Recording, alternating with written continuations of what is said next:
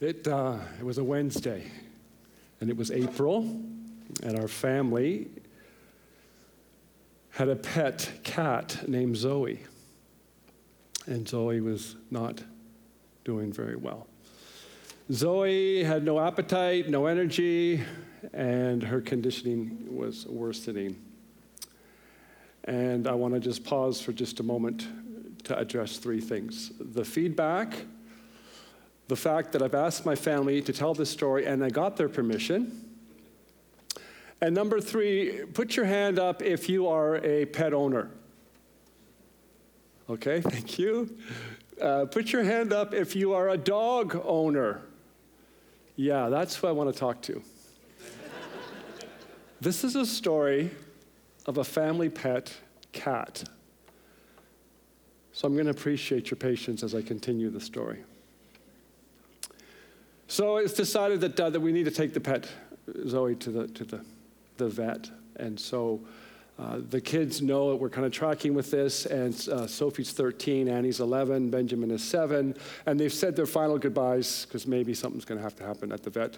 So, um, Sophie's last words to me as I'm walking out the door says, It's okay, Dad, just don't cry.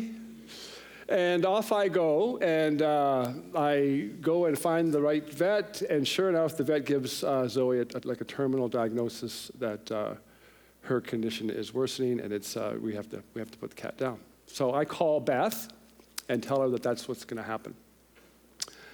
And she's in agreement with that. So I do three things I uh, sign the consent form, and I take a last picture of, of, of the cat, Zoe, and I cry.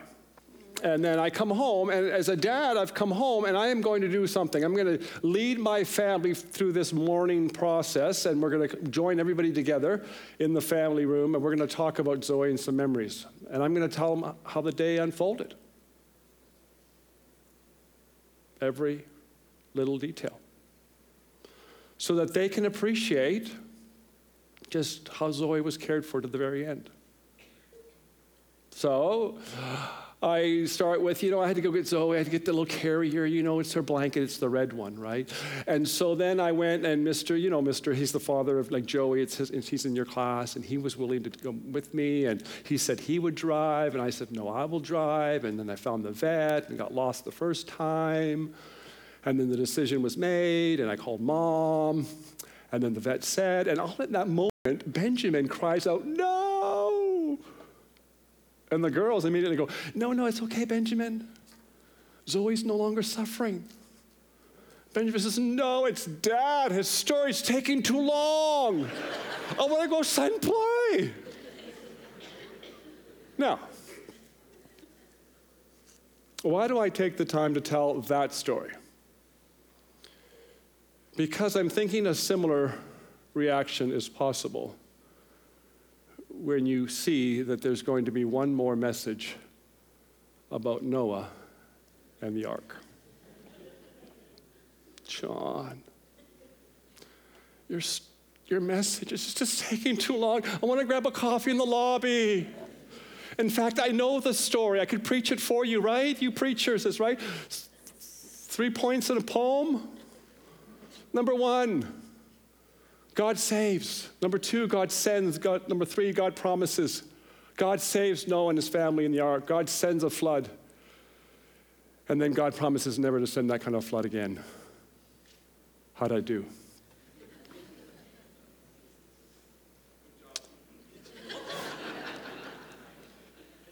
we are in a series with Emmanuel in the Old Testament.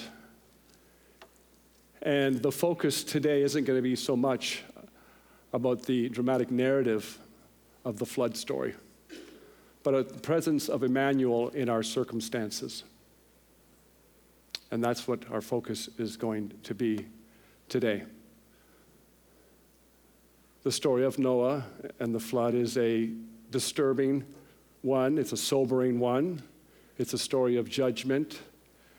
It's one that tells us about the depth of the depravity of man, how we've offended God with our sin.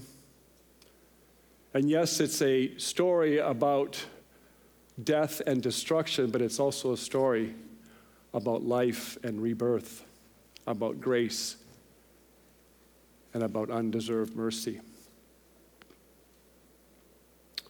And some of you have walked in here this morning carrying something, even though you're watching others with their smiling faces and you they just don't know what you're carrying. And maybe something you're carrying for yourself, or it could be for someone else you love, you're married to, you're raising.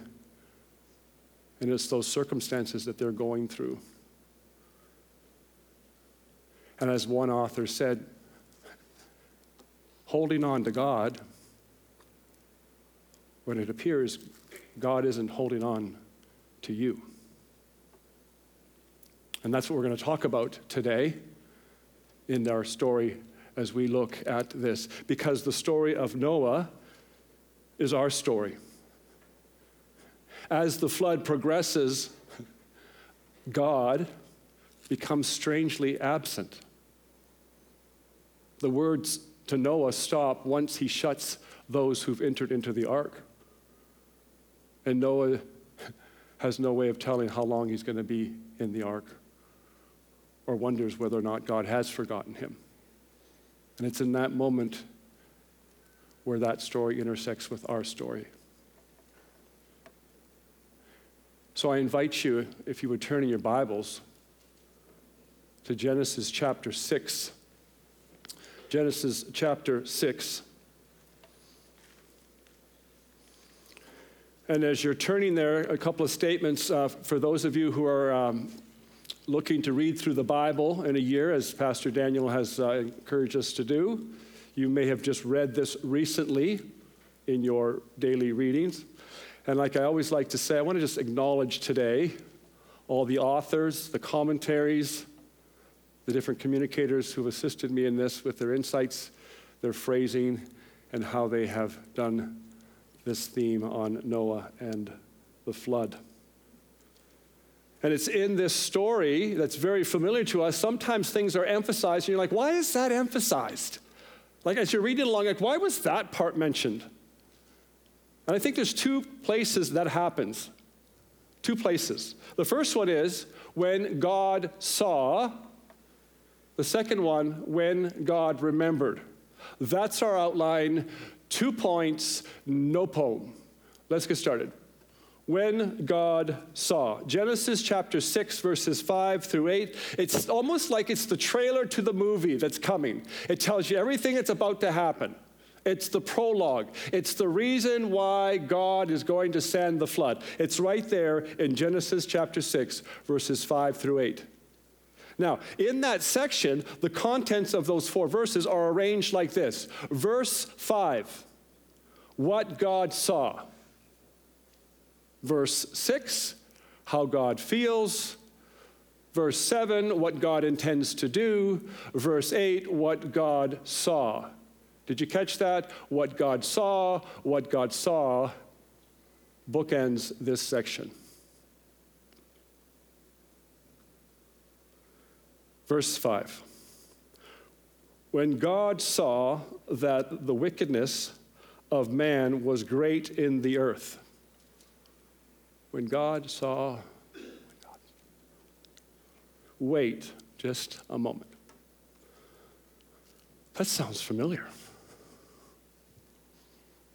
Yeah, chapter 6, Genesis chapter 1, verse 31. When God saw everything that he had made, good Bible word, behold, he saw that it was good. Verse 31 of chapter 1 God saw it was good. Chapter 6, verse 5 God saw the wickedness of man. It was great. It was great. It was extensive and it was intensive extensive. Look at the text. In the earth. It's not something regional. The wickedness is not just right here. It is in the earth. It's on the earth. And from verse 5 all the way to verse 13 in Genesis chapter 6, eight different times it says earth. It's extensive. And it's not only extensive, it's intensive. Listen to how the narrator describes how wicked this is. When he saw the wickedness of man was great in the earth, someone says, How wicked? And then they use seven different descriptors to tell you how wicked it is. Okay, pause. Some of you have children, teenagers. It's great, teenagers. Where are you going? Out. Out where? Outside. With who? Friends. When will you be back? Later. So yeah, how did it go? It was really good. How was it? No, no, really? It was really, really, really good. I got nothing from that. Seven to scriptures. How does this wickedness, like, oh, how do you describe the wickedness? Check it out. Every intention, thoughts, heart, only, evil, continually. If you're taking notes, good ones to circle. Every, without exception. Intentions. No restraint. Thoughts, the schemes, the heart, the place where the will, the emotions, the thoughts are. Only, nothing else. Evil, no regard for justice, righteousness, honor, evil, and then continually from morning until night. Wow. Very encompassing, embracing verse to describe what God saw and how he described that wickedness. And then verse 6, how God felt. God was angry. God was very angry. Wait. And the Lord was sorry that he had made man on earth, and it grieved his heart. Man's wickedness grieved his heart, brought him sorrow. And it says there he experienced pain in his heart. Now, the narrator of the story here is trying to find like human terms with their very limited scope to describe a God you can't understand. His character is beyond us. So he uses words like saw and was sorry and grieved in his heart. Again, acknowledging an attempt to describe who God is. Verse 7, based on the wickedness, how he felt, the sorrow that was there, what God intends to do.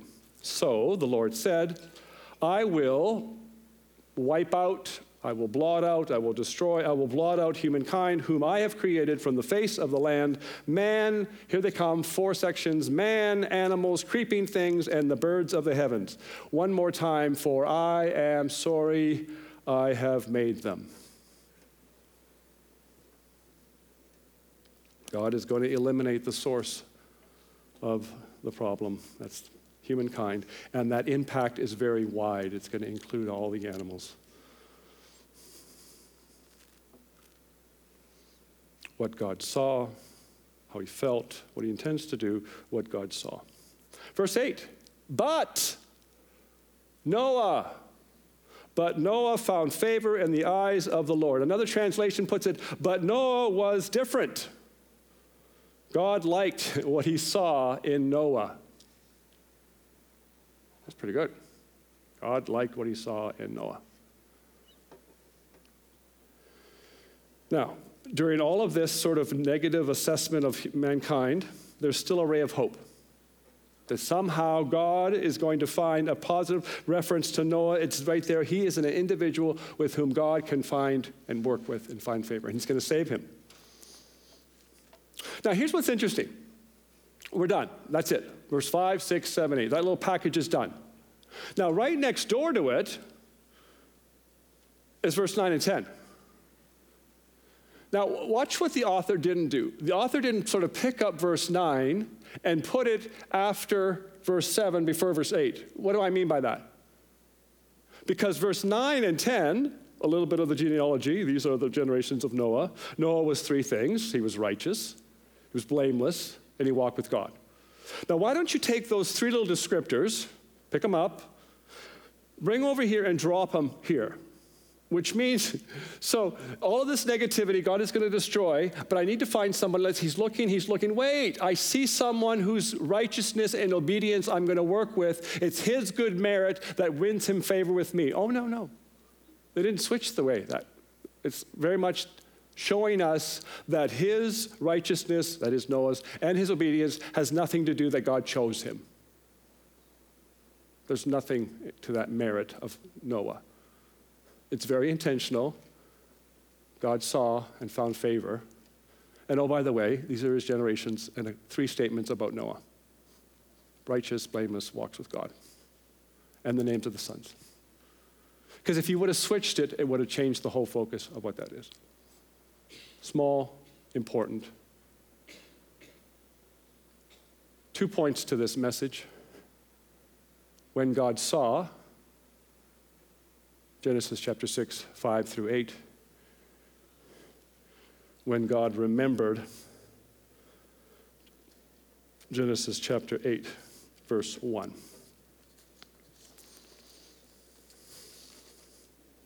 When God remembered. Four words. But God remembered Noah. Pause. Have you ever been remembered? Uh, I have. Our family, we have three kids, and uh, they we're on, we're on a road trip. We're going to go down uh, this summer to pick up Annie in North Carolina in the cherry red van and we're driving down and we're stopping in West Virginia, and we all agree that we're going to go into the rest area and we're going to use the, uh, the restroom, and then we're going to come out. Beth says, I will now drive this leg, next leg. I said, great. And so we all go our separate ways. So I go in, and uh, I'm like, I guess old school, whatever, or maybe just old, and I pick up a paper map. And I'm looking as I walk out of the rest area and the red cherry van is not there. and I'm wondering why the red cherry van has been moved. And I start to look a little closer into the parking lot, and it's not there, and neither is my cell phone, and neither is my family.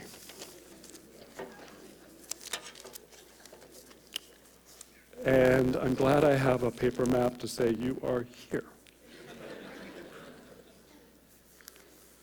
and then I look way down, just before, as they say in the United States, the interstate, just before they get on the interstate, and sure enough, there's two tail lights. And the red van is backing up. Beth, here's Sophie say to Benjamin, Benjamin to Sophie, What about dad? and Beth checked her rearview mirror, the changeover, thought dad was with the stuff, with the blankets, you know, whatever, the pillow in the very back of the van, resting comfortably, and she was going to just drive from there. I got permission to tell that story as well. But God remembered Noah.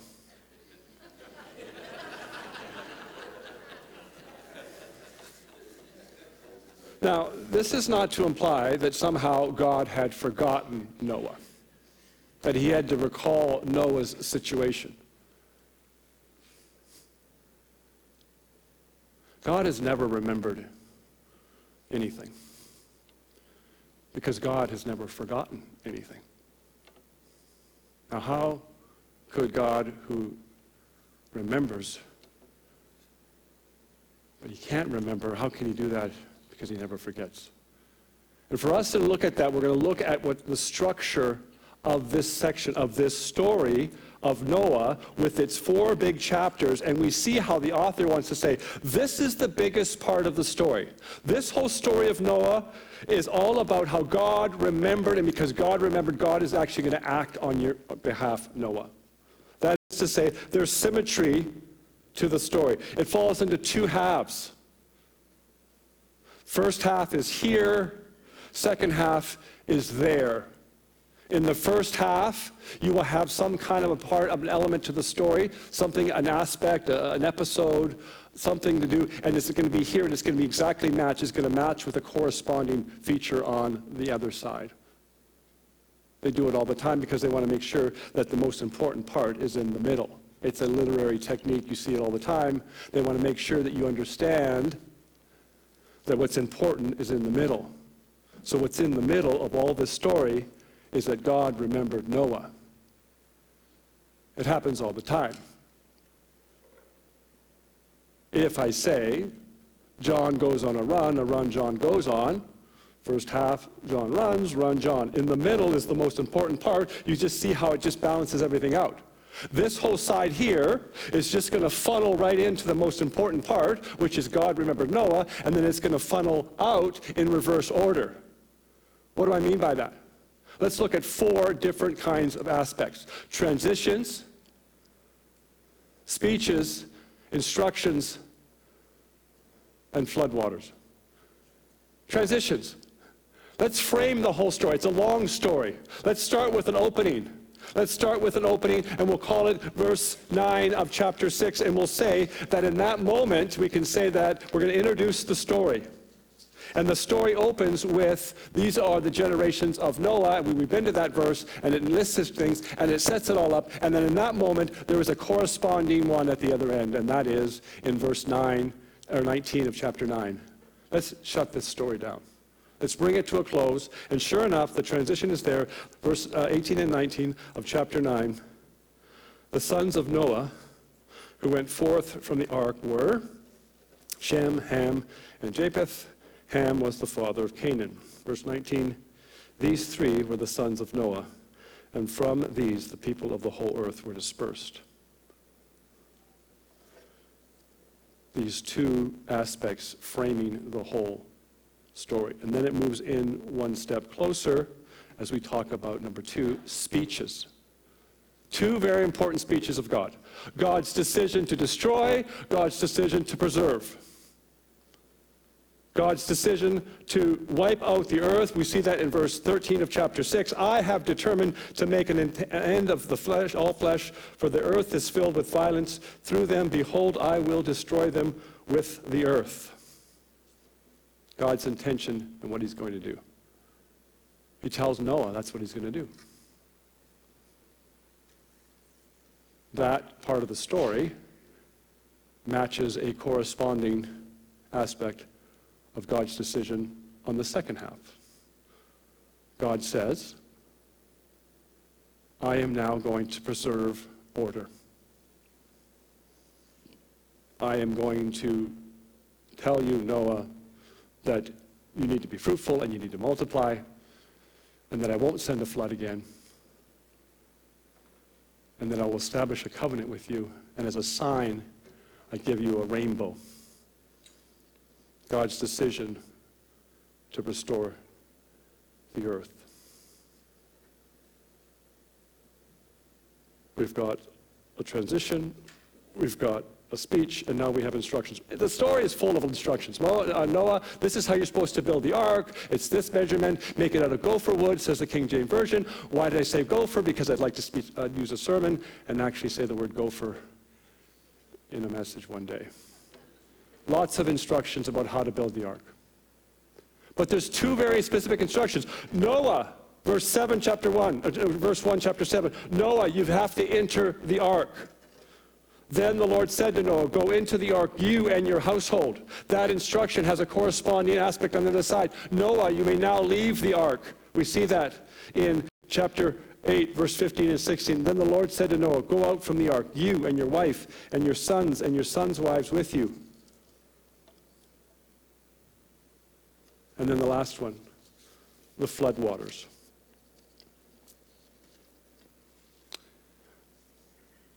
First half here, second half there. Floodwaters are prevailing, they're rising, chapter 7, verse 18.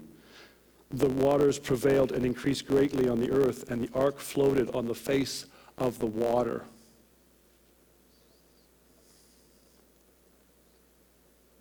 The good news is there's a corresponding one that matches on the other side, chapter 8, verse 3, and the waters begin to recede. And it's in that moment, but God remembered Noah, that in that decisive moment, God marks that he will now put a stop to the forces of destruction and initiate new life. Everything changes. Everything. There's this great hope and sense of optimism as we move into this area of life as God provides that for us and they begin to recede. But God remembered Noah. Now, there are different verses that you can find in Scripture about how God remembers. In fact, I'd love to call this message the four best words in the entire Noah story.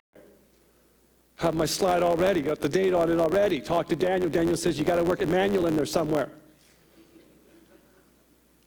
What does Daniel know? He's sleep deprived.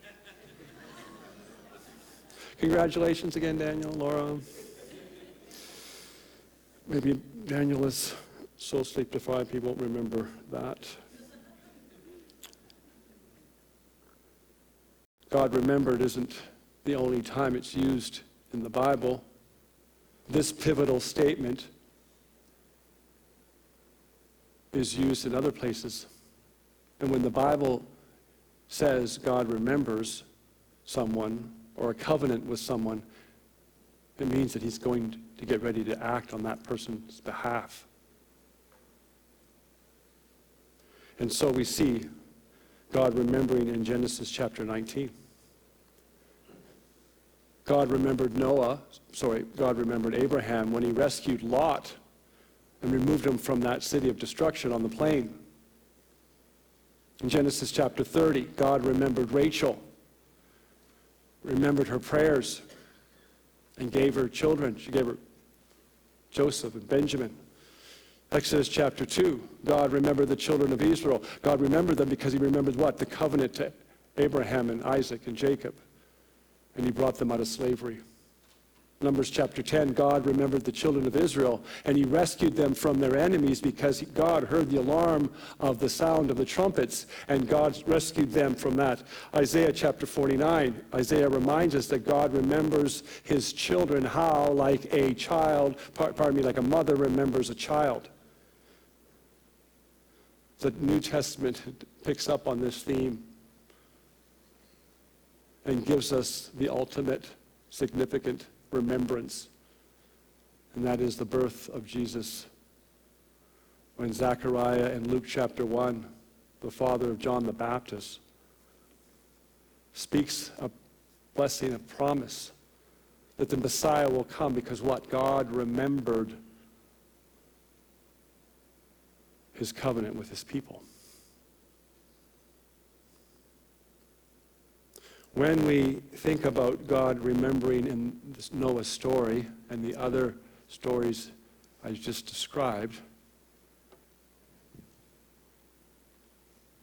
it reminds us that the biblical pattern is that when God remembers someone, it means he's going to act on their behalf because God, Emmanuel, is what?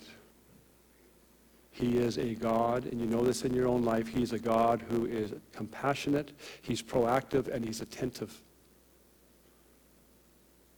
And I'm not sure if that's moved from your head into your heart, but I'd like to try to demonstrate it here this morning. I'd like to ask if you are currently in the midst of incredible, difficult circumstances, and you are experiencing God's presence and His sustaining grace, I'm going to invite you to please stand where you are if you're able. And then I'm going to ask if you have actually in the past have experienced God's presence and his sustaining grace. I'm going to invite you also to stand. And then I'm going to ask you also maybe there's someone here today that would like to experience that. And as you're standing, what you're doing is you're giving evidence to others that God remembering me, that's also available to you. I'm going to invite everyone to please stand with me.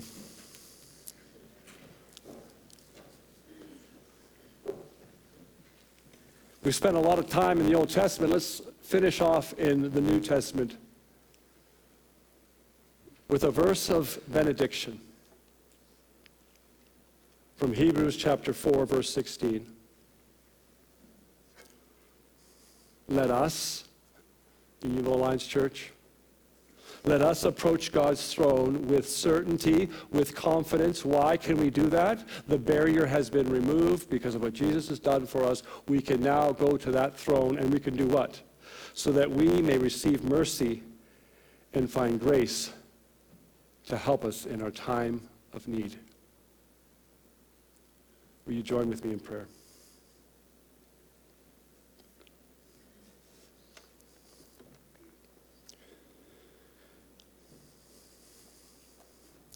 Father God, we thank you. Thank you for your word, that you've preserved it, the truth of your word, and that uh, we can testify in our own lives that you have been faithful to us. And the different worship songs that led into this, that your steadfast love carries us. We've never been left alone.